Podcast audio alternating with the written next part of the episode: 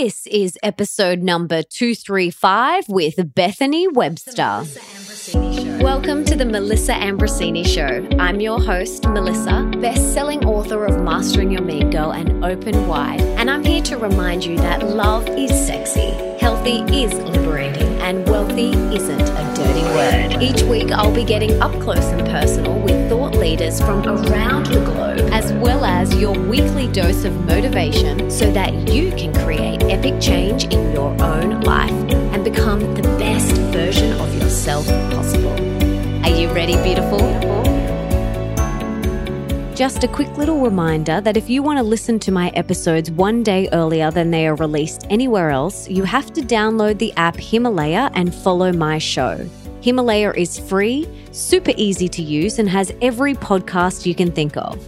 I love that you can leave comments under each episode and even create episode playlists. So make sure you check it out today.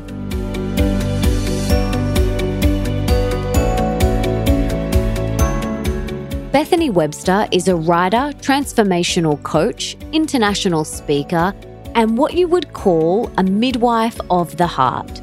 Her work is focused on helping women heal the mother wound so that they can step into their full power and potential.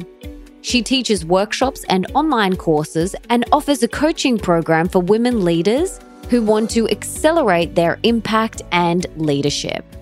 Bethany started a blog in 2013 that was focused on defining the mother wound and explaining its key role in women's empowerment. Although work by writers such as Adriana Rich and Christiane Northrup have touched on the mother wound, no one had yet fleshed out exactly what the mother wound is and why it remains a universal experience of women the world over. Her work has filled a crucial gap in our understanding of women's psychology and empowerment by comprehensively defining the mother wound, how it manifests in women's lives, and providing a roadmap to a solution with her seven steps to healing the mother wound.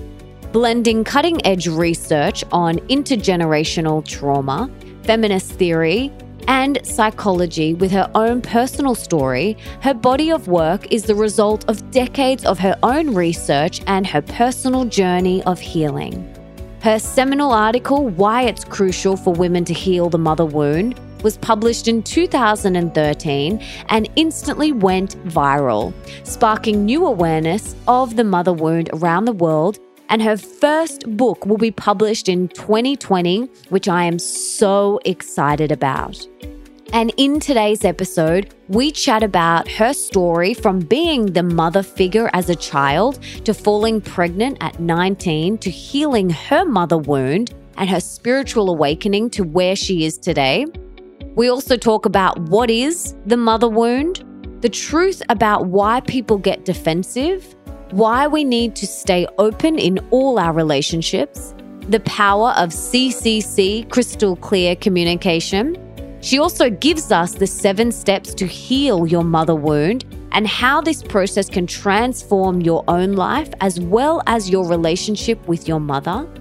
What if you already have children? Is it too late to heal your mother wound? She answers that question. Why you need to get support on your healing journey how to apply this work to your father wound, plus so much more. And for everything Bethany and I mention in today's episode, you can check out in the show notes. And that is over at melissaambrosini.com forward slash 235. But before we dive into this epic conversation, I want to read the review of the week. And this week it comes from the Real Her Project and it's a five star review and it's titled Open, Raw, and Real. And she says, Melissa's episodes have opened up my mind to not only the possibility in business, but also with my health and the way that I treat my body. Her guests are always spot on, and she always asks the right questions with grace and kindness. Such a great podcast. Thank you so much, honey. I am so grateful, so glad that you love it, and thank you for that beautiful review. And don't forget that if you want to be the review of the week, all you have to do is head to iTunes and leave me that five star review right now. And without further ado, let's dive into this incredibly important and amazing episode with Bethany Webster.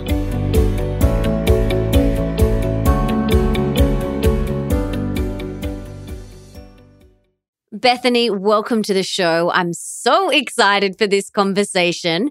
But before we dive in, can you please tell us what you had for breakfast this morning? For breakfast this morning, I had an egg on whole grain toast. Right. And do you have that every day or is this something new? I have it a few times a week, actually. Yeah, it's a favorite. Hmm. yeah, yeah. I love my favorites too. Now, I am so excited to have this conversation with you today. But can you begin by telling us your story and how you got to where you are today doing the work that you now do? Like, how did this all unfold for you? Hmm. Yeah, that's a it's a big question. And I'll I'll do my best to keep it succinct. Yeah, so the way I came to be doing this work, you know, it was never anything I set out to do. It it really was an organic, a very organic journey. And I'd say, you know, I could start from the very beginning. So when I was a little girl, I was, I, I played this role with my mother of being kind of like her emotional support. So I was her kind of like her therapist. And this was kind of the role I played. You know, she had a lot of stress and struggle in her own life. And I kind of just, our roles were a little bit reversed. So I was coming from this place of, if I can just, you know, help my mom feel supported and just be there for her and listen to her and be what she needs, then I'm going to get what I need. And so it kind of became um, a survival mechanism. And it also kind of formed into an identity of, you know, a good girl. I was always a good girl in school and in, in my life, I tried to be as, as good as possible. And then this identity kind of began to show cracks. By the time I reached college, I had done a lot of rebelling against the good girl role. And I had found a really great, actually a really great friend group but then when I, by the time I got to college, I started to feel really, really adrift. I was 19 and I got unexpectedly pregnant and didn't know what to do. I just had this feeling though come over me like I need to give birth to myself before I give birth to someone else. I have no idea who I am and I need to figure this out. So it was a wake up call and I immediately got myself into therapy and on a spiritual path. So I learned all I could about Eastern religions. I got into yoga. I got deep into therapy and I was really lucky to find a very feminist therapist who I actually still work with to this day, by the way. So I'm like at 22 years of therapy with the same person, which I think played a massive role in, in my life. So fast forward, and I'm like 27, you know, years old, Saturn return. um, I moved to New York City with my with my boyfriend at the time, and we, you know, I got distance from my family. I got distance. I got to. I lived in New York City. Yeah, I said that, and uh, it was awesome. I got to really, you know, figure out who I am, what I'm into, what I'm all about. But I started to get distance from my, my mother and I started to get insight on what was really happening in that relationship. For a long time in therapy and on my personal growth journey, I looked at everything else but my relationship with my mother. I didn't want to look at that. It was way too scary. It felt kind of like a dark path I didn't want to go down because I knew there was stuff there, but it just felt too scary. It felt too big. So I ended up working on everything else but that, you know, my problems in relationships, my issues with food and body image. I did a lot of healing on so many things, but I really avoided, you know, looking at my relationship with my mother. But the problem came when I realized, oh my gosh, I'm dealing kind of with the same things in all these different aspects all these different areas they all kind of come they always came back to the same set of beliefs and the same set of behaviors just playing out in different ways. And I realized that those originated from those core dynamics with my mom, from being the good girl, you know, shrinking to be accepted, feeling like I had to chase approval, that I had to shrink to be loved, that I couldn't be powerful, that it wasn't safe to take up space. So all of these core kind of issues were playing out in every area of my life.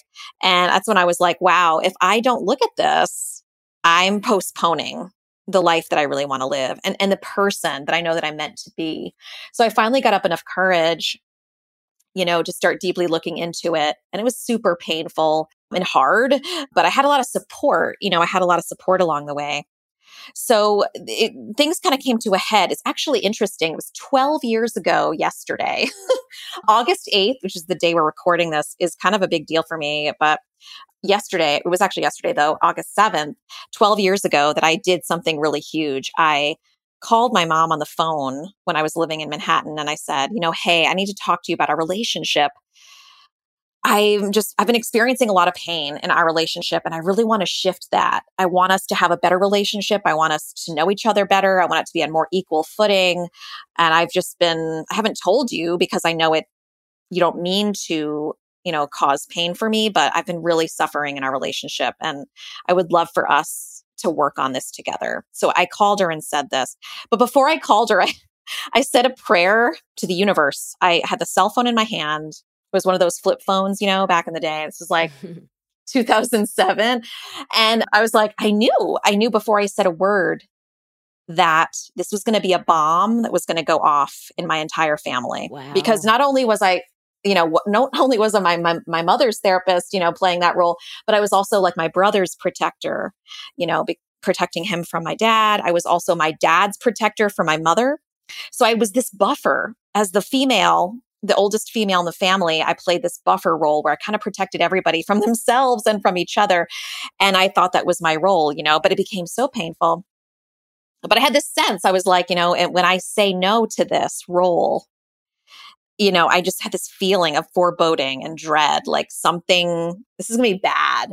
But I also knew that this is what I must do. This is what I must do to be the woman who I really know I'm meant to be and to really eh, claim and be empowered and you know i've got to and be in my integrity ultimately you know?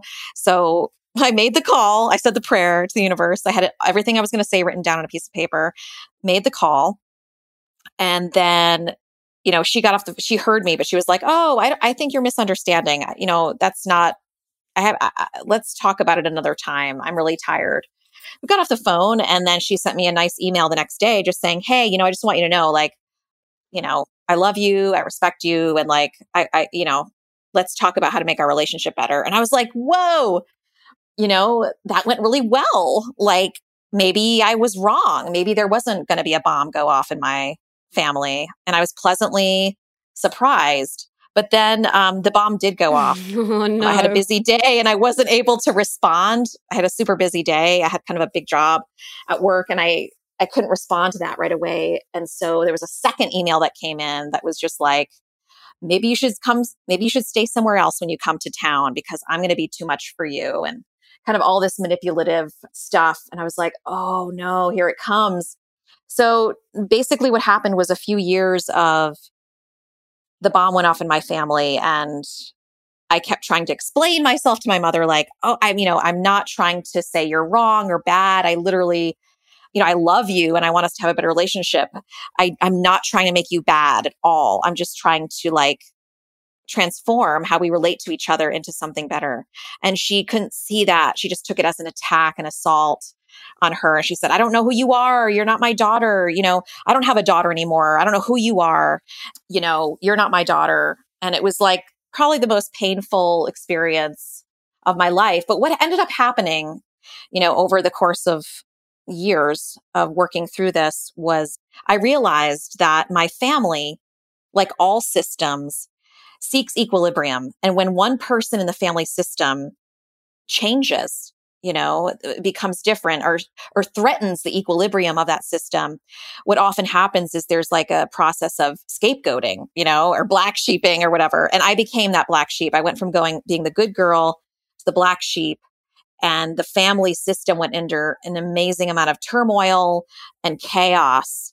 And so, long story short, in like 2011, I ended up having to get request a restraining order against my mother because she started threatening me and, you know, you know, if you don't show up, if you don't answer this email, I'm going to show up at your house and I'm going to show up at your oh. job. And yeah, so it, it, it kind of like what I realized was that as a woman, and, and this is kind of where the patriarchy piece comes in, I started having all these realizations that as a woman and living in a patriarchal culture, I had inherited a lot of these beliefs about who I was and the limits of my role. You know, to be small, don't rock the boat, don't question authority, you know, don't be too loud or too big. These were not only beliefs that I inherited from my family and my mother as a way to keep the family, you know, equilibrium, but it's also the larger culture as well. And so I was being disobedient. I was being subversive when I wanted to have a voice and when I wanted to take up space and when I wanted to be considered an equal. And my mother, because of her own, I think, you know, her own disowned pain and her own relationship with her mother. I knew that my mom had gone through an incredible amount of trauma in her own childhood. She never talked about it. And it was one of those things that was like, oh, that's done and over with. I don't need to think about that, right? There was a lot of like addiction and, and mental illness in my family that no one ever talked about. But my my speaking out brought all of this stuff to the surface, right? All the stuff that was had been the lid had been on it very tightly. Everything came out by my lack of willingness to stay in that role. And I believe that because I had been in therapy, what had really happened was I had kind of the opposite of what I had experienced in my family in through a therapeutic kind of relationship with my therapist over so so many years that I felt strong enough, capable enough. I felt you know entitled to have my voice and to have boundaries. And so I had actually grown into another kind of woman in my lineage, you know, in my mother line. It's like my time came to absorb all that pain, you know, to suppress my truth and just do what mothers, my mother and my grandmother and my great grandmother had done before me.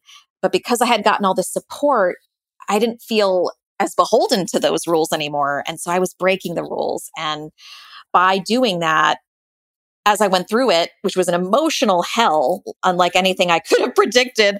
But my, because I had like a real strong spiritual practice and a strong support network, I wanted to be as conscious as possible of everything that was coming up. So I was doing, you know, I was reading a ton of books. I was d- working with my inner child. I was journaling for hours a day and really having this enormous amount of courage because I really wanted to use and be as conscious as possible. I didn't want to numb out.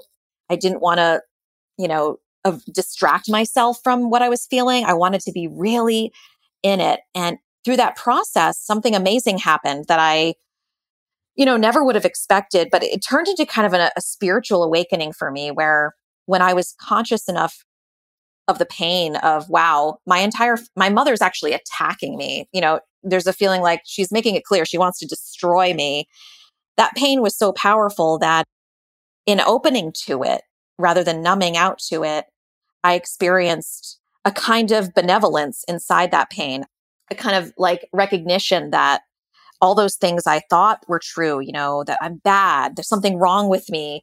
I'm horrible. You know, if anybody knew me really that I'd be horrible, they'd see me, you know, they'd run the other way. Like all these deep core, like beliefs in the mother wound, which I came to describe later, that that that actually wasn't the real me you know all those things those feelings were there but there was also this benevolence this presence that was who I am. And also seeing, I began to see this benevolence everywhere, you know, in everyday objects, in myself, in nature, in other people. I began to kind of see this deeper benevolence in the pain and in life itself.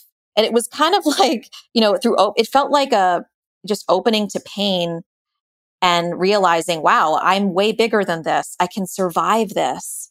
And, and, and, I was looking around and I'm like, wow, why isn't anyone talking about this? You know, I was looking for feminists, writers, self help teachers, people to talk about, you know, because what I was discovering felt really important. Like there's a link between how deeply we can open to our own pain of the trauma we've been through as children, but also how there's a link for women, especially this link between looking at the pain between mothers and daughters, that there's a special important recognition that has to happen there for us to be truly empowered. Because go, having gone through this, I went beyond what I came to call the maternal horizon, which is like that limit where You know, it doesn't feel safe to go beyond what our mothers have done, or maybe it feels too scary to be more powerful, more vocal than maybe our mothers, or have opportunities that our mothers didn't have. But that we will stay away from those opportunities if we haven't looked at those dynamics in the mother daughter relationship that are actually keeping us stuck. So I went through that process and then I started feeling super passionate like I have to talk to other women about this. This is this is crucial. This is something that no one's talking about. And I realized I'm going to have to write about this because I'm looking for something that's not out there. So I started a blog in 20 uh, I think it was 2013 and it almost instantly went viral. I I was terrified to write about this to be honest with you. I was terrified because I'm like no one's talking about it. People are scared of this, I know.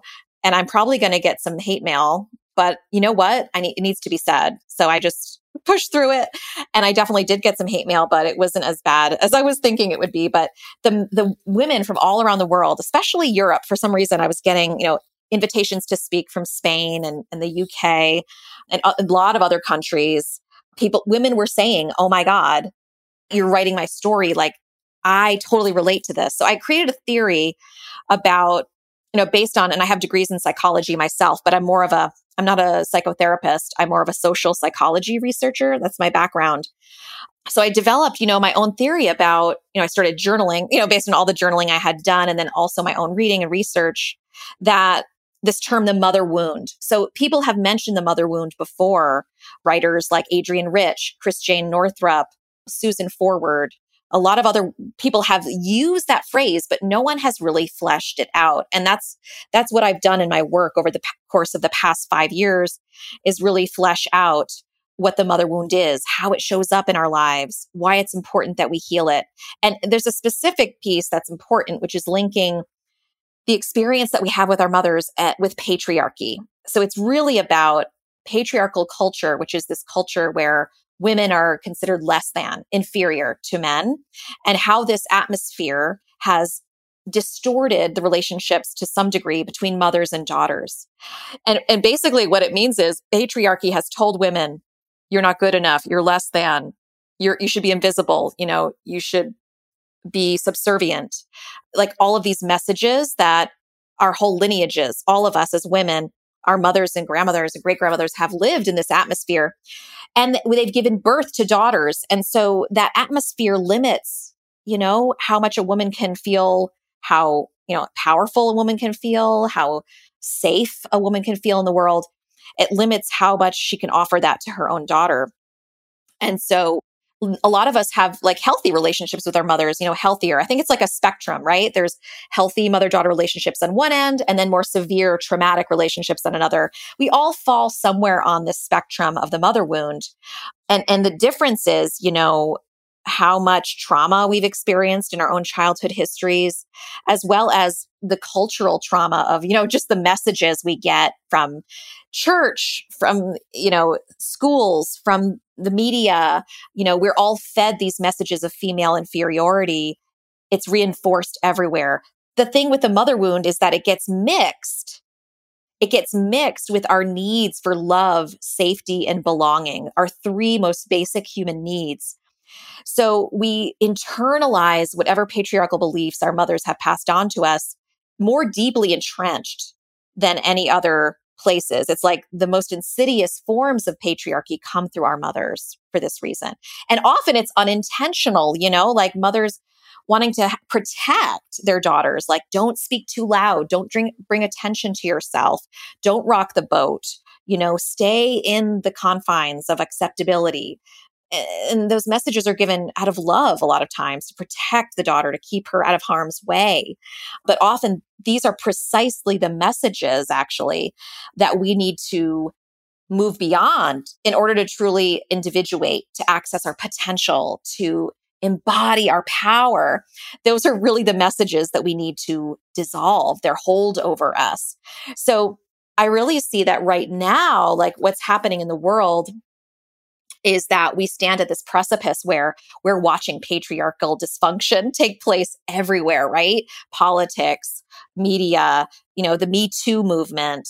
We're really seeing on full horrific display how patriarchy has distorted and created suffering all around us. And I think that we're on a real precipice of opportunity as women to do this deeper inner work because honestly, the mother wound is a product of patriarchy. And I believe we are ready to move beyond it, but we need to do the work.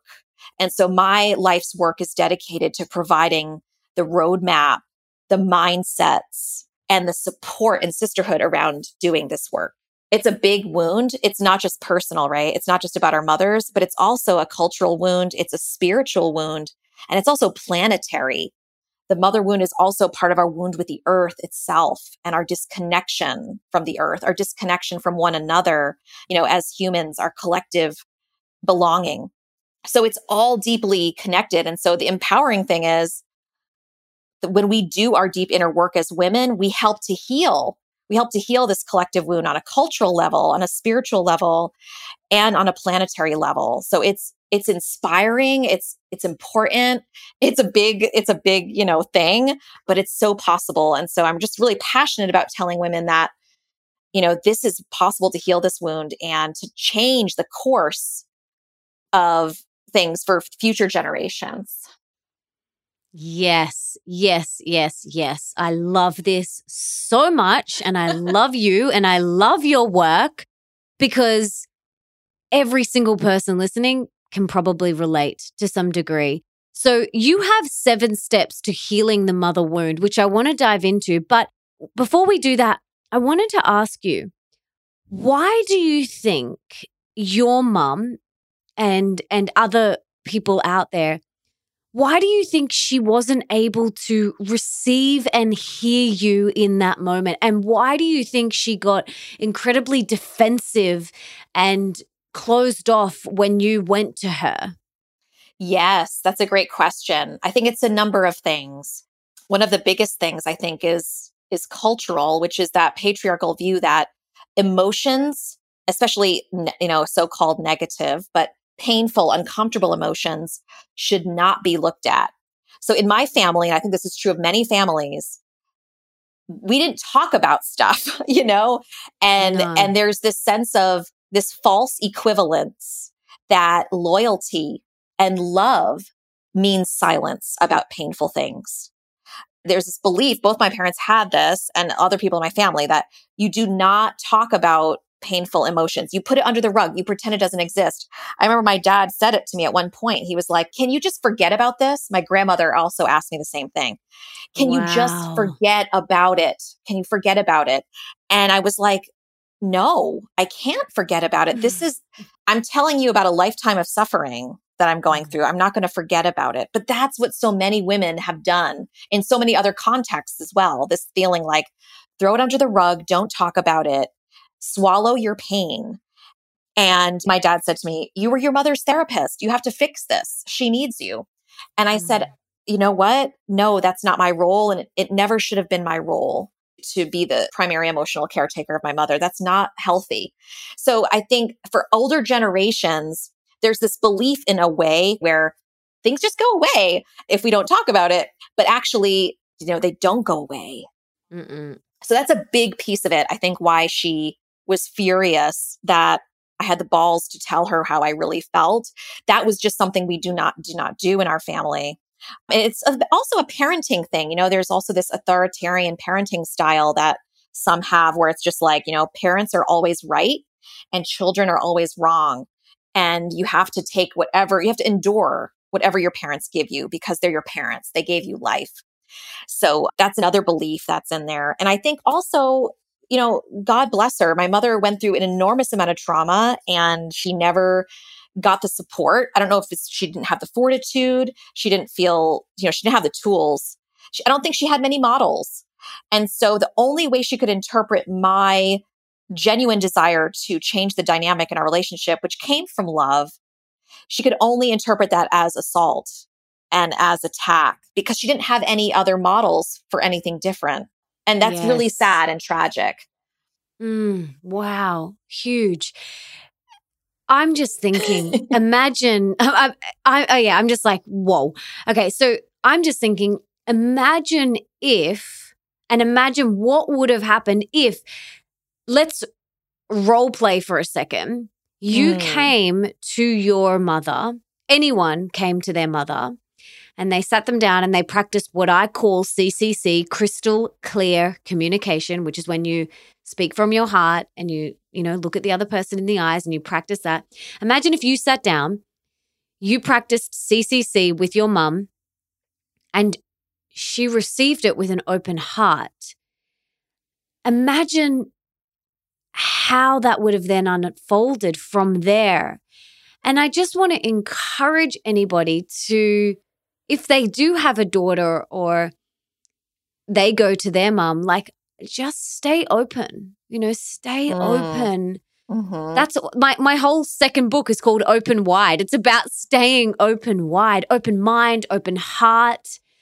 And I just think, wow. And you know what? I have a stepson. He's 13 and he has come to me and I when he did come to me about something, I did feel myself close down. I yeah. felt my I felt myself close down and I felt that whole lineage of the adult is right, the child is wrong. Yeah. I felt all of that programming like swim through my veins and then my husband was like he's right.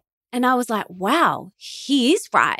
Mm. And we had this beautiful healing conversation. And we got to have this conversation, and it took our relationship to the next level. Right. There's that opportunity there. Mm-hmm. Exactly. There was that opportunity.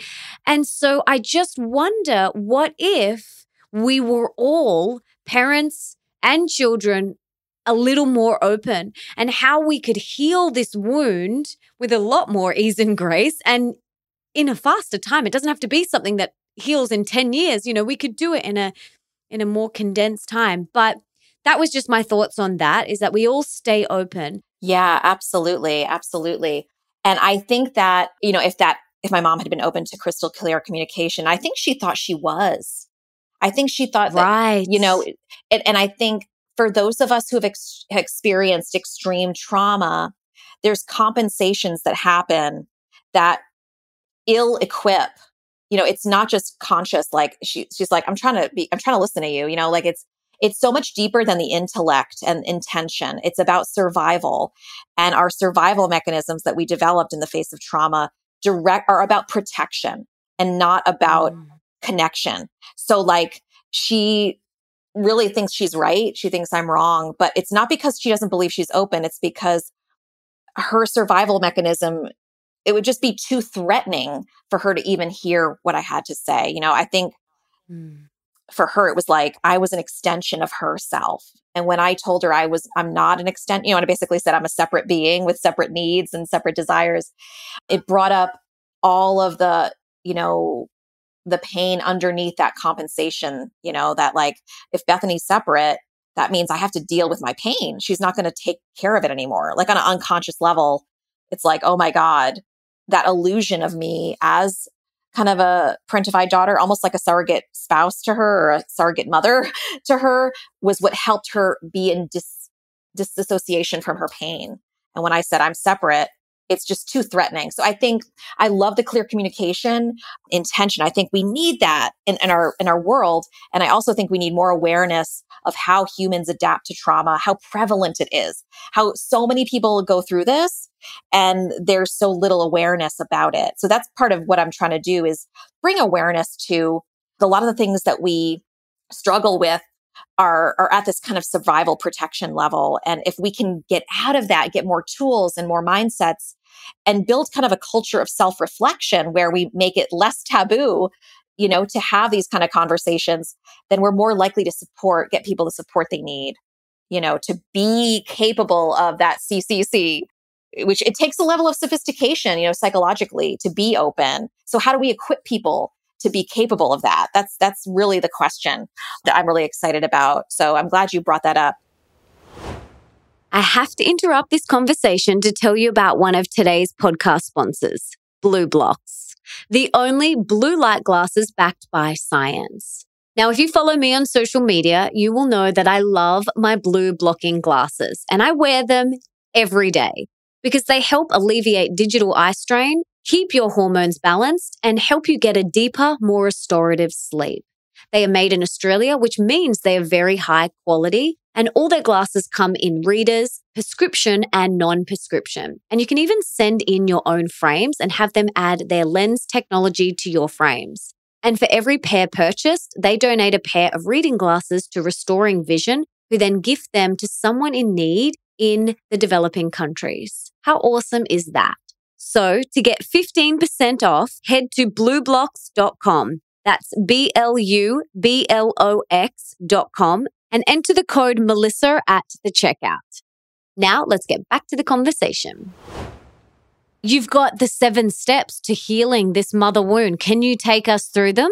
I would love to. So, the seven steps that I created were created basically on looking at my 20 some journey years of going through this myself and then also looking at, you know, current research on trauma and what's out there, what we know about it. And it's also, you know, it's a combination of feminism, healing intergenerational trauma, and the work that I've done year after year, you know, plodding along on this journey for so long as a woman who's who's been through it. So it's the first step is looking at our mothers as our foundation. So really acknowledging that the our mothers helped create who we are, our beliefs about our bodies, about money, about sexuality, about our potential, what's capable for us. Literally our mothers helped form the raw material of who we are you know, when you look at human attachment, you cannot overestimate just how significant and impactful a mother's influence has on her children. Now, that's not to blame others. Like some people are like, oh, I don't want to look at my mother wound. I don't want to feel like I'm blaming my mother. It's not about blame. And that, again, that comes from that old top down patriarchal view that if you question or look at your mother's at all, then you're automatically blaming her. So we're, we're getting rid of that old patriarchal thing. And we're saying, healing the mother wound is about healing and transformation. It's about looking at this relationship for the enormous source of information it is about how we came to be who we are, how we developed our challenges, but also our strengths. And I think ultimately this work is about elevating women and elevating mothers to the place where they need to be in our society.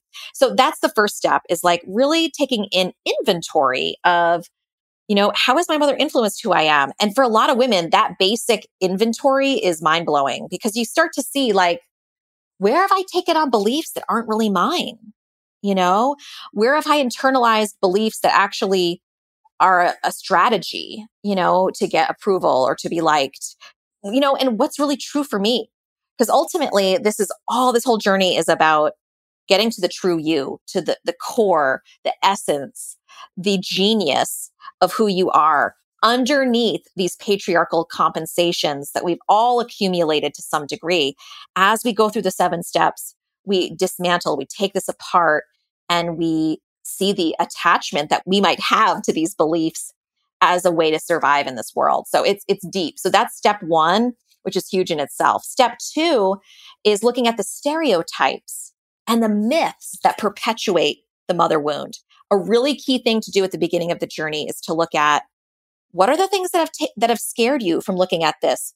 For a lot of us, it's like this myth of the mother and daughter that are best friends and they do everything together, or the myth of the perfect family.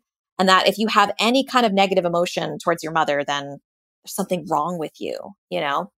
There's also the myth that, you know, that you're ungrateful if you have any negative feelings towards your mother. But the truth is, you know, in human relationships, even mothers and daughters, there's always going to be some friction. There's always going to be you know, some conflict, some degree. All healthy relationships have some degree of conflict. It's just about how do we deal with that?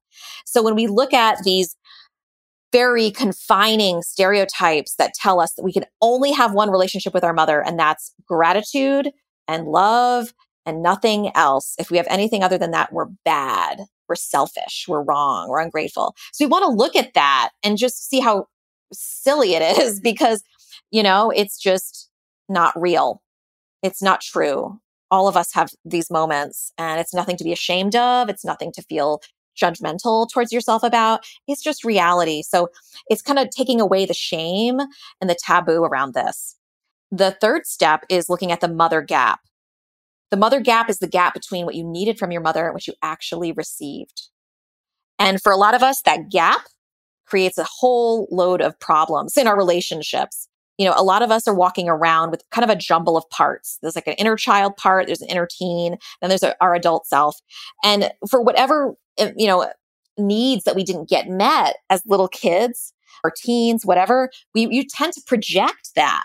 We tend to project that onto our partners, onto our friends, onto our bosses. So whatever we don't, whatever we refuse to own, we're going to project. And so a key to looking at that is like, what are the recurrent problems that you see in your life? What are the replicating issues that keep showing up? And how is that connected to your early childhood? You want to link it back, link it back, because when you get to the core of it, then you can work with it. You become aware of it. You can change it. So, and as you you might notice that with each step, we're breaking patriarchal norms.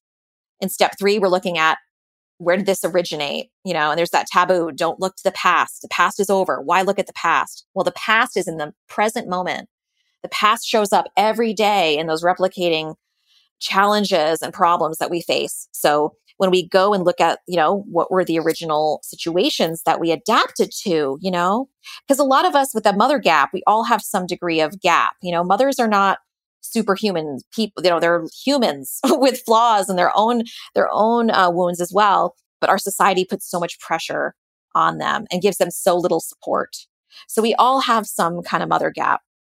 And, and usually in response to that mother gap we create a false self a self that we show the world to compensate create stories about ourselves that aren't true so we unpack all of that in step three which is the mother gap step four is the impossible dream.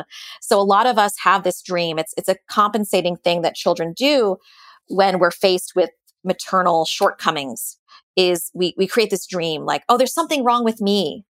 You know, to a child with limited cognitive abilities, the child is the center of the world. So it thinks, oh, you know, I'm not getting what I need right now. There must be something wrong with me. I'm bad. There's something wrong with me. You know, mom doesn't want to be near me because I'm bad. And so we develop this impossible dream that one day when I'm good enough, when I'm whatever she wants me to be, then I'm going to get the love that I want.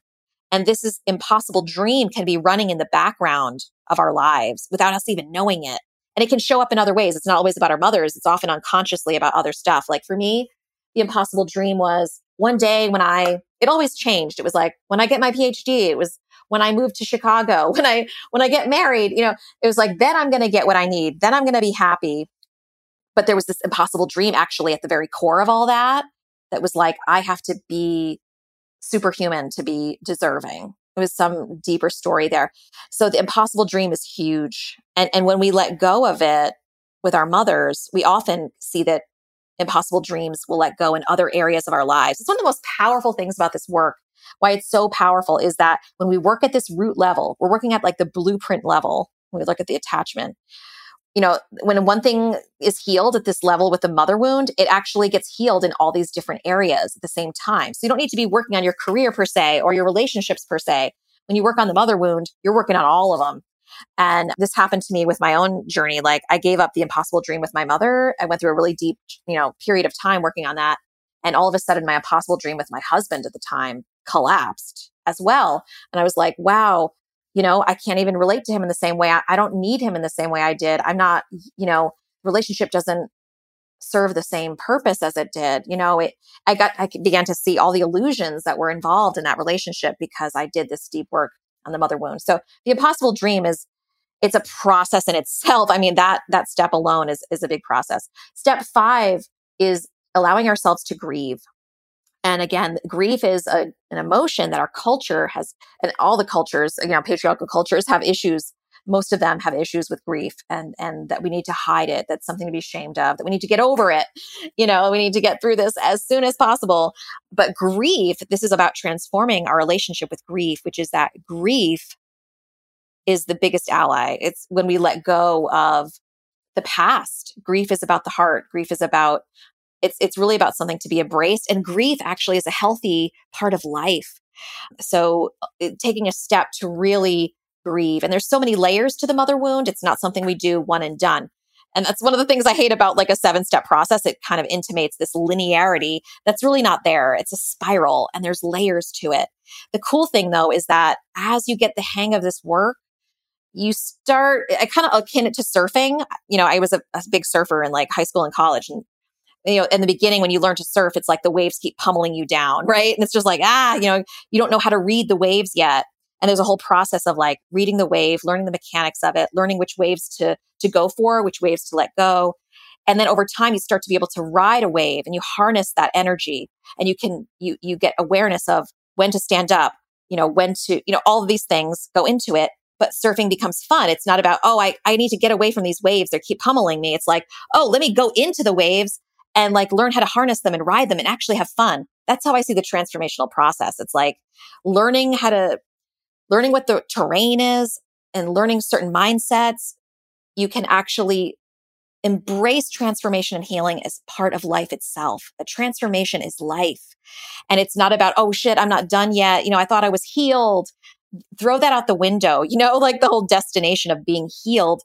This kind of deep work, this deep transformational long term shifts that happen here, you know, it's a lifetime. And we're doing work for generations. You know, we're doing like intergenerational clearing. So it's it's part of accepting that grief, you know, is part of this journey. It's part of embracing it and seeing it as as a beautiful, important central piece of our lives. And there's so many things we grieve as we heal the mother wound. You know, we grieve that we couldn't have the family we wanted. We grieve that, you know, no matter what we did as kids, we couldn't change the situation in our families. You know, we grieve for the child in us that went through a lot of suffering to some degree, that how sad that is, you know, how awful that is that that happened, the magnitude of how we suffered. We grieve this. And as we grieve it, we lean into that pain, we open to that pain. That pain is a transformer. It transforms into consciousness, into passion, into joy, into freedom. But we must have that. You know, again, here's another upending of patriarchal norms we open to pain. We don't avoid it or distract or numb it. We open to it. And, and there's a process of getting the resilience necessary to open to that grief. So that's step five. I could say a million things about each of these steps. Is this okay? Oh yes, please keep going. Okay. I just wanted to check in with you. It's it's a long it's a long process. So step 6 is transforming the inner mother. So all of us have you know, to some degree, the mother in our minds, right? We can sometimes we can hear our mother's voice. Maybe she's the voice of encouragement and like, you can do it. Maybe sometimes it's the voice of who do you think you are? What's wrong with you? You're never going to succeed at this. You know, we have our mothers in us to some degree, right? And the inner child, you know, the big piece, the, a very, very central piece of healing the mother wound is working with the inner child. So the, the inner child is a living energy that lives in us. And often a lot of us are not conscious of the inner child, but we may experience the symptoms of an inner child when you know, like self sabotage is a big one. We're going towards a big goal, but all of a sudden we can't do it. You know, we freeze up at the end. We can't go for what we want. The inner child is the gatekeeper of our upper limits. Her concern is safety. So she's reading, the inner child in us is constantly reading the situation in which we're in and for safety. So if there's some situations, maybe a relationship or a dynamic with your boss or a thing that your partner does that triggers that inner child, triggers that old pain that's underneath, you know, that hasn't been dealt with yet. And that's when we get triggered and we might get impulsive, we might get reactive, we might freeze, or we might like lash out. That's the inner child um, trying to stay safe, trying to, you know, might go be going through a, a traumatic flashback of some kind that you went through as a child. So b- what we do in step six is build a bond with the inner child. We become the mother to ourselves that we never had, that we needed. We become that mother to her. And, and in doing that, we stop looking out at the world like, love me, mother me, tell me I'm important. You know, all those feelings that we might have in moments, we start to meet those needs from within ourselves. And there's a safety over time, there's a safety that's developed where the inner child trusts the inner mother more than she trusts the outer mother. So there's a transfer of attachment that pl- takes place where now the good mother in you is the one that's holding and keeping that inner child safe. And what does this look like? It looks like being able to go into new possibilities. You know, your upper limits get blown up and you're able to do a lot more f- while feeling safe doing it. So it's definitely a long term process and I'm always amazed actually when I work with my clients, like all that can become possible through just a little bit of consistent connection. Like it's, it's really, it's amazing. So this is central to moving through, you know, moving be- beyond that maternal horizon into our true potential while feeling safe. And what, how I see this in people I work with is women like automatically go into more leadership, whether in, they're in a leadership role or not, they're able to start, you know, initiate those d- difficult conversations, create, you know, set solid boundaries, you know, endure discomfort of, you know, being more resilient, allow people to not like them, you know, allow the discomfort of being misperceived, of being disliked, of, you know, rocking the boat. All of those things become possible. And these are qualities that I think as women, we really need to, to be able to embody in an authentic way. And so it's like the inner child in us starts to feel more safe. She starts to feel more creative and, and more playful and pleasure becomes something that's really fun. Like we have all these ceilings, you know, the inner child puts these like really low ceilings on us to feel safe so we can survive. And what she doesn't know is that actually you're no longer in a in a traumatic situation. You actually have an adult self now who can help you and keep you safe and and support you and celebrate you and all those things that you needed. And so in doing that, a whole new realm becomes available. So it's so it's so amazing. That's step 6. And then step 7 is, you know, life beyond the mother wound. What I call it, I call it emergence, but it's all about you know, the long term journey and the mindsets that you need to continue. Because as you go through each level, each layer of the spiral, and there's always more layers, you get more and more empowerment. You get more and more capacity, you know, to step into your most, you know, fully expressed self. And for a lot of us, that might mean, you know, going for our dreams, writing our books, doing our speeches, becoming activists, you know, whatever basically whatever your deeper self wants to do you uh, you have greater access to that and you have a greater confidence in your ability to carry out those actions even in the face of disapproval or you know people not liking your greater voice because as women this is something we face you know we're, we're and so I think this is really powerful work, the, the most powerful work for women right now. Because face it, if you do all this like spiritual stuff, I mean, believe me, I spent time in, you know, spiritual bypassing for years in the non duality world and in um, all kinds of stuff I dabbled in. I, I wanted all these things through that, but actually the things that I found, you know, the ability to have a life that really reflects every aspect of who I am that came through healing the mother wound. when I was doing the spiritual stuff and kind of just self help stuff, dabbling there, all these issues just kept coming up and up and up and up. It just had like a superficial effect, the empowerment that I received through those domains. It was only when I did this deeper stuff, this deeper work on the mother wound, that I was able to have the transformations that I was really longing for. And it's it's not a quick fix. It's not like instant results the way that our you know self-help world kind of promises. It's it's a deeper work, but it's the real work. I like to say it's, you know, the long-term authentic path to true transformation. We have to look at this stuff in order to really transform. Yeah, it's like that marathon. It's not the sprint. It's it's a journey. Yes, exactly. And we can do it. You know, there's moments where it feels hard as hell. Like I mean, I remember years I was like sitting in therapy, like, when is this going to be over? Like, when is my life going to start? What's my purpose? Like, I'm still in therapy and I'm, uh, what the hell? And my therapist was just like, you know, it's going to get easier. You just have to stay with it. And I was lucky enough to have, you know, as I said, kind of a feminist therapist who was like a, on the edge, cutting edge of trauma work. So I got a lot of amazing support and support is a huge piece of this as well. But I think, you know, what I'm excited about is collectively women doing this work on a large scale. And like, I think we're ready for it. Oh, totally. This is life transformational work that you're talking about. This is deep lineage, amazing stuff that we all need to do. And I'm just so grateful that you just shared all of that with us and the work that you're doing. Holy moly. Like, I'm just bowing down to you right now.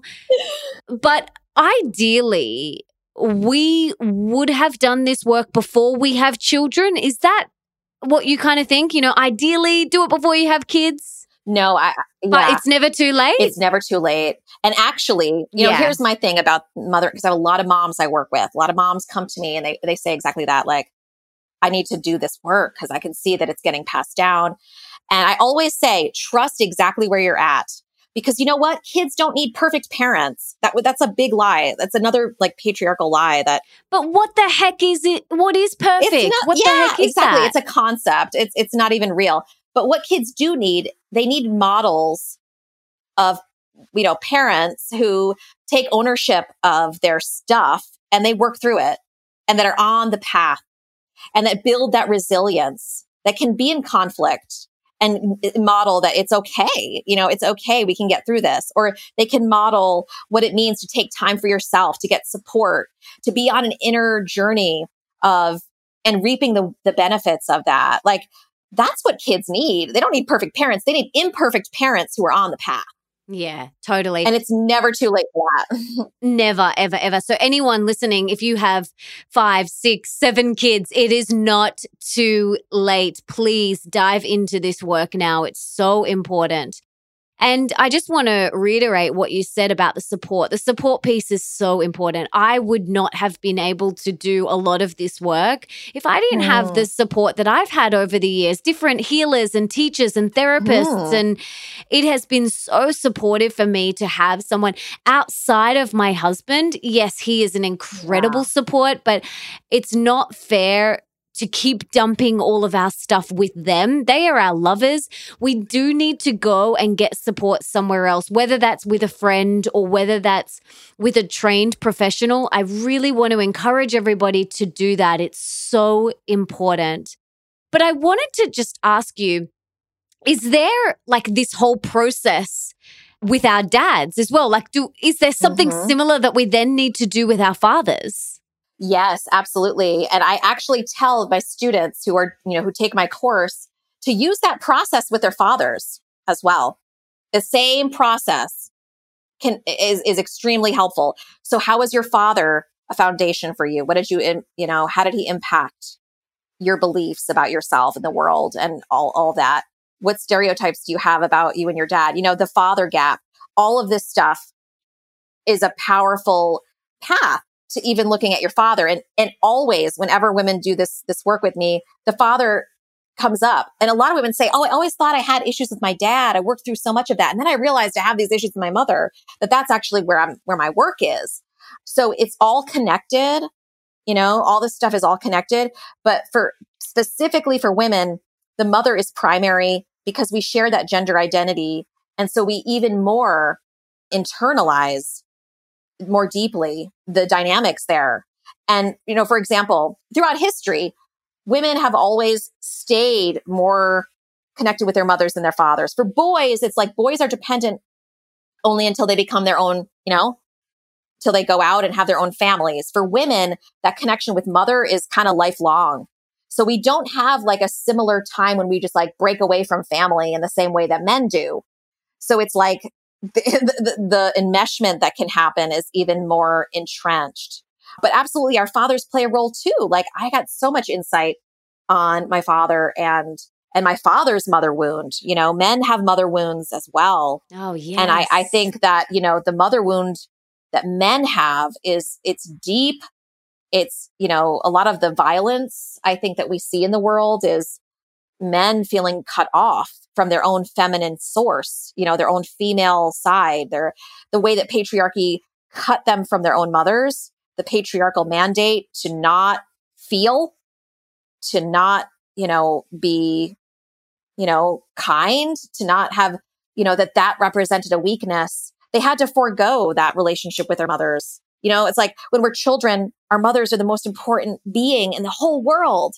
And boys had this dissonance where it's like, I mean, we did too as women, but as boys, it's like, my mom's the most important, but she's also the most defiled in the world.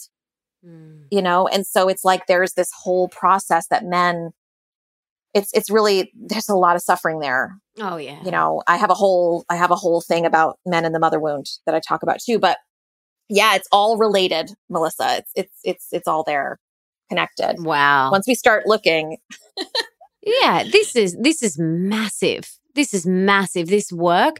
And yeah, you can see that a lot of the violence and the anger that is in the world where it stems from, you know, these wounds, these inner wounds. But I'd love to hear what are you working on within yourself at the moment? Like, where are you at with all of this within yourself? Or is there something else that you're focused on and working on within yourself today? Mm, that's a great question. Thanks for asking that. Yeah, I'm always working on my own mother wound. You know, my, I have issues. I'm, you know, I'm in no way like healed 100%. So I'm always working on my wound. And yeah, you know, what I'm at the moment, like when I was in my previous relationship, because, you know, romantic relationships are really powerful laboratories for healing the mother wound. So oh, um, yeah. with my yeah, with my ex-husband I was dealing a lot with the in, the abandonment part of my mother wound. So feeling abandoned because he was more emotionally closed off. So I replayed some of those dynamics of trying to coax him, you know, to talk to me or to, for us to connect and and he had his own, you know, mother wound around feeling kind of shut down by her. So we, our mother wounds really interact that way. But I worked out a lot of that abandonment side with him. And, and actually our relationship kind of, once I healed so much of that, we, we were like no longer as connected and we broke up. We're still great friends. But my current relationship, which is actually with a woman, so I have a wife now, it's even, it's not about abandonment anymore. It's about invasion. I'm healing the invasion part of my mother wound. So my mom was really invasive she read my journals. You know, she felt entitled to me in kind of a predatory way. And so now that I have a partner who's so emotionally like we're like both really good communicators we're both really connected to ourselves and each other it's like a whole new level of amazing growth i'm experiencing with her so my wound is like when she's really like present sometimes i get like triggered like oh this feels like you know a, this feels like invasion right now. And so I've been working on like helping my inner child feel safe that she's no longer being invaded. This is actually a safe, I'm safe right now. So it's like this amazing landscape of healing that wasn't, I wasn't even aware of before that I'm healing a whole nother part of the wound. And it's so empowering and especially to be in relationship with a woman and healing the mother wound and her wound is her abandonment wound. So it's like, it's amazing. So we, we're in therapy, obviously together. We're in couples therapy and we're both in our own therapy, but there's so much growth when we're both, you know, my ex was not so much in his own growth path.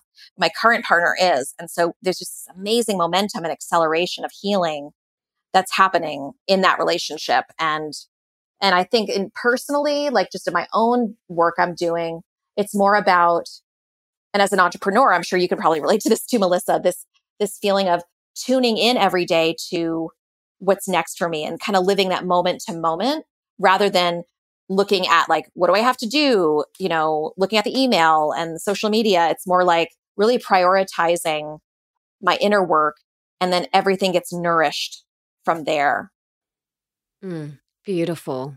Beautiful. Thank you for sharing. And it's so important. Like, my husband's very much on the journey as well. And I'm so, so, so grateful that mm. he is so hmm. open to doing his own work and then doing work with me, which is just awesome. Because in a relationship, you've got your stuff, his stuff, and then oh, yeah. combine the combined stuff. So, you know, there's there's there's three entities that need to be looked at and it's they all need love and they all need attention. And I think, you know, whatever if the other person is going through something, it's really beautiful to be able to hold space for them whilst they move through that and heal that thing. It's it's a really beautiful thing to be able to offer the other person. Absolutely. And I think especially with, you know, our attachment wounds, each what I've seen, the biggest thing I've seen in this, you know, I advise people and couples too around this that the biggest thing that can help you move through some of that stuff is is each partner taking responsibility for that child, right? A lot of what we get taught in the culture is like you know, our inner child has these needs, but we don't really know them as such. So we kind of like basically, you know, put this little kid in the hands of our partner and say, take care of me, you know, the way that my parents didn't. So a lot of this projection stuff can happen, but it's so powerful when both partners take that responsibility for caring for that inner child and take on that as that's their primary job is to take care of those wounds. And then you can be in partnership, you know, where you can support one another. Like, oh, it seems like your inner, you know, your inner child is, is feeling like she she's sad right now or she's triggered or there's there's a neediness right now let's talk about that and then that other partner can say oh yeah you know my inner child is really triggered right now by your need for space or you know something like that it's like when both people are taking responsibility and like building that self-awareness muscle that's true relationship that you know the primary relationship is always with ourselves always with the child within. That's the lifelong marriage mm. is the child within, healing that child. And then we, that, then we can show up to our partners as true, you know, truly taking responsibility and truly owning our stuff. And then we can really have intimacy, right? Because when both people can f- uh, feel that level of vulnerability and that level of strength, it's, it's like a laboratory for true growth that's, you know, without limits. Mm, totally. I've done a lot of inner child healing work and awesome. yeah, it's a journey. Uh, yeah, it's a journey and I'm still still on it too, which is which is beautiful. But I would love to hear now if you had a magic wand and you could put one book in the school curriculum of every single high school around the world. What is one book that you would choose? Hmm. That's a tough choice. I'm just like thinking to myself, some come to mind that are, I'm reading right now. You know what? What I would say today, I might say something different tomorrow. The book that comes to mind that's blown the minds of many of my clients, it's a very little known book and it has a kind of a title that people would probably walk right by it, but it's got some massive information in there that's transformational. It's called The Verbally Abusive Relationship. no one would pick that up, right? I sent that. To, no, I sent that to a client recently. Um, someone who's worked with me for a long time, and she was like, I, I was like, I don't need that book. And then she started reading it, and she was like, I just bought eight copies for you know my friend. Wow. Because what it does is it talks about you know in our relate in our culture we don't talk about communication you know and healthy communication mm. and this book really breaks down it actually kind of talks to uh, to the mother wound a bit you know not in those terms but it basically says that when people go through pain in their childhoods without a loving witness, they develop a power over orientation to the world where it's like, I feel safe when I power over stuff or over people. And when people have a loving witness to their pain when they're children, they actually develop a power with orientation to the world where it's like mutuality and cooperation. And so it really breaks it down that there's a cultural piece of this. It's patriarchy, of course, and it, it, it shows up in how we deal with relationships and how women feel like often that we you know submit to you know being overpowered in some capacity and men feel like they need to have power over because they didn't get a loving witness often to their emotions they had to shut down to survive so it, it explains this overarching cultural atmosphere but then it also talks breaks down like these are the dynamics that happen in relationships it doesn't have to be romantic. It can be like a like relationships with bosses or coworkers or friends or other family members. And it really gives a practical, concrete ways this plays out. And it gives you lots of ways to work with it. And they're common, everyday stuff we think is normal. You start to see, oh my God, this isn't normal. This is actually unhealthy. And here's a way I can become healthier with it. And so I think this book would be powerful for any person to read because it really breaks down some of these invisible ways that we are harmed or are perpetuating harm that we don't know about it. And it gives us a cultural context of understanding where it came from and, and how to change it. And those are the kind Ooh. of books I love. Yes, I love that. And we'll link to that in the show notes as well, and as well as all of your amazing work. But I would love to hear now I love hearing about how people prime themselves for the day and how they set themselves up for a successful day. So, can you share with us your morning routine and then how your day unfolds? Absolutely. This has been a journey I've been on for like like a year or two now, big time. And the mornings have become this incredible, you know, time. So the the the way that I deal with my mornings is I always start out with, you know, just taking care of myself. So always coffee first thing, no matter what. I'm a coffee fiend. I love coffee. Love it, love it. So I always drink coffee and just chill. And usually it's in nature, it's outside, it's in my yard. Or if it's raining, it's, you know, just kind of in my little nest. And I just, just wake up and just hang out for a while with my coffee. And then it's usually journaling, writing down my dreams, you know, just journaling. I always have like something I'm working on. So it's just like thoughts around that. And then it goes into some kind of nature, usually like exercise, walking around. I have a beautiful park right near my house. And I just the other day actually went up and hiked onto this amazing peak up there. So it's like just time to chill and get connected, meditating. Some days it doesn't always look exactly the same. It could be, you know, more time outside and not meditating or you know it, it kind of changes and i like to have a flexibility. I'm not rigid. Rigid doesn't work for me. My inner rebel just blow it up. So there's always going to be flexibility. And then you know of course eating a healthy breakfast and then taking a shower or not and then jumping into into work once i feel you know and then i usually create like a list of things to do with coffee you know, and then I get, it, then I feel nourished. And then I'm like, I'm excited to start working. But it took me a long time to figure this out. I used to just start working immediately upon rising, like grab my phone, look at email, like first thing.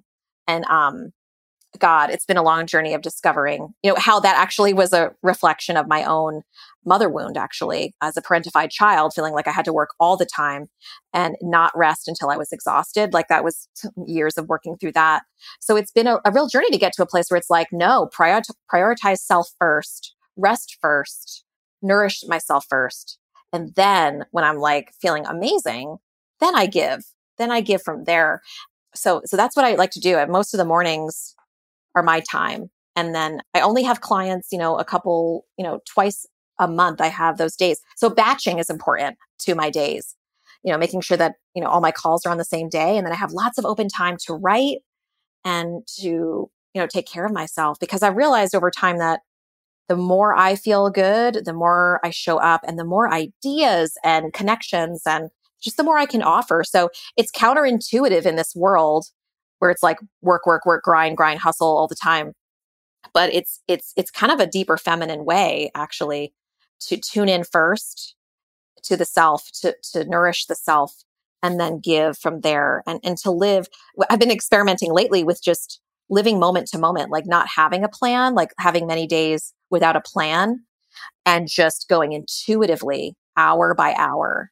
And those are often the most transformational. Like I put out you know, internally, just my own shifts and re- realizations and insights, but then also what I can offer, the ideas and the connections that, you know, and then my way of being, I can just come from a much deeper, more profound place for other people that I serve. And so I'm, I'm really experimenting with what is it like to live hour by hour mm, and to trust beautiful. to that from that, from that level. It's, it's, yeah. beautiful. It's a, it's a growth journey for sure. Yeah. Yeah, thank you for sharing. Beautiful. I've got three rapid fire questions for you now. Are you ready? I'm ready. Okay. What's one thing that we can do today for our health? Just one thing. Hmm. I'd say get outside. Yeah. Oh, yeah. Mother Nature, so healing. Yeah, yeah. I know. It's it's it, it is a simple thing and even if it's just stepping outside and taking a deep breath and looking at trees or the sky and that's the simplest yeah. thing I think. Yeah. Yeah. Beautiful. Okay, what's one thing that we can do for more wealth? So, more abundance in all areas of our life? Mm. I would say just look at what you have. Look at what you already have and allow yourself to feel good about that, no matter what it is. That's been a, a key touchstone for me is to feel wealthy, to feel abundant is to just already see what's here for you. Yes. Yes. And appreciate that. And what is one thing that we can do for more love in our life? I would say look, love yourself. Find a way to love, be that source for yourself in some yes. way. What is something you need right now? And then give it to yourself. Don't look for it yeah. from anyone else. Yes, beautiful. Fill yourself up from the inside out. I love that. Yes. Now, is there anything else that you want to share before we wrap up? Is there any last parting words of wisdom or anything that I didn't ask you about, but you really wanted to talk about? I would say one thing I would like to say to everyone who's listening, and, and um, you know, some of you may have great relationships with your moms and some of you may not. Some of you may have stressful or tense relationships with your moms. But I would say to those of you who have some measure of stress with your mother, to, to just know that, to not feel shame about that, to not feel shame about that, and to look deeper into that relationship and know that the stress you may be experiencing holds a lot of empowerment if you look a little yeah. deeper and explore that more that there is that there's a lot of gold in looking at what's causing you stress there what are those dynamics and looking at how those dynamics also show up in other parts of your life there's incredible gifts in that so I just want to be encouraging. I want to encourage you. I want to validate you. You're not alone.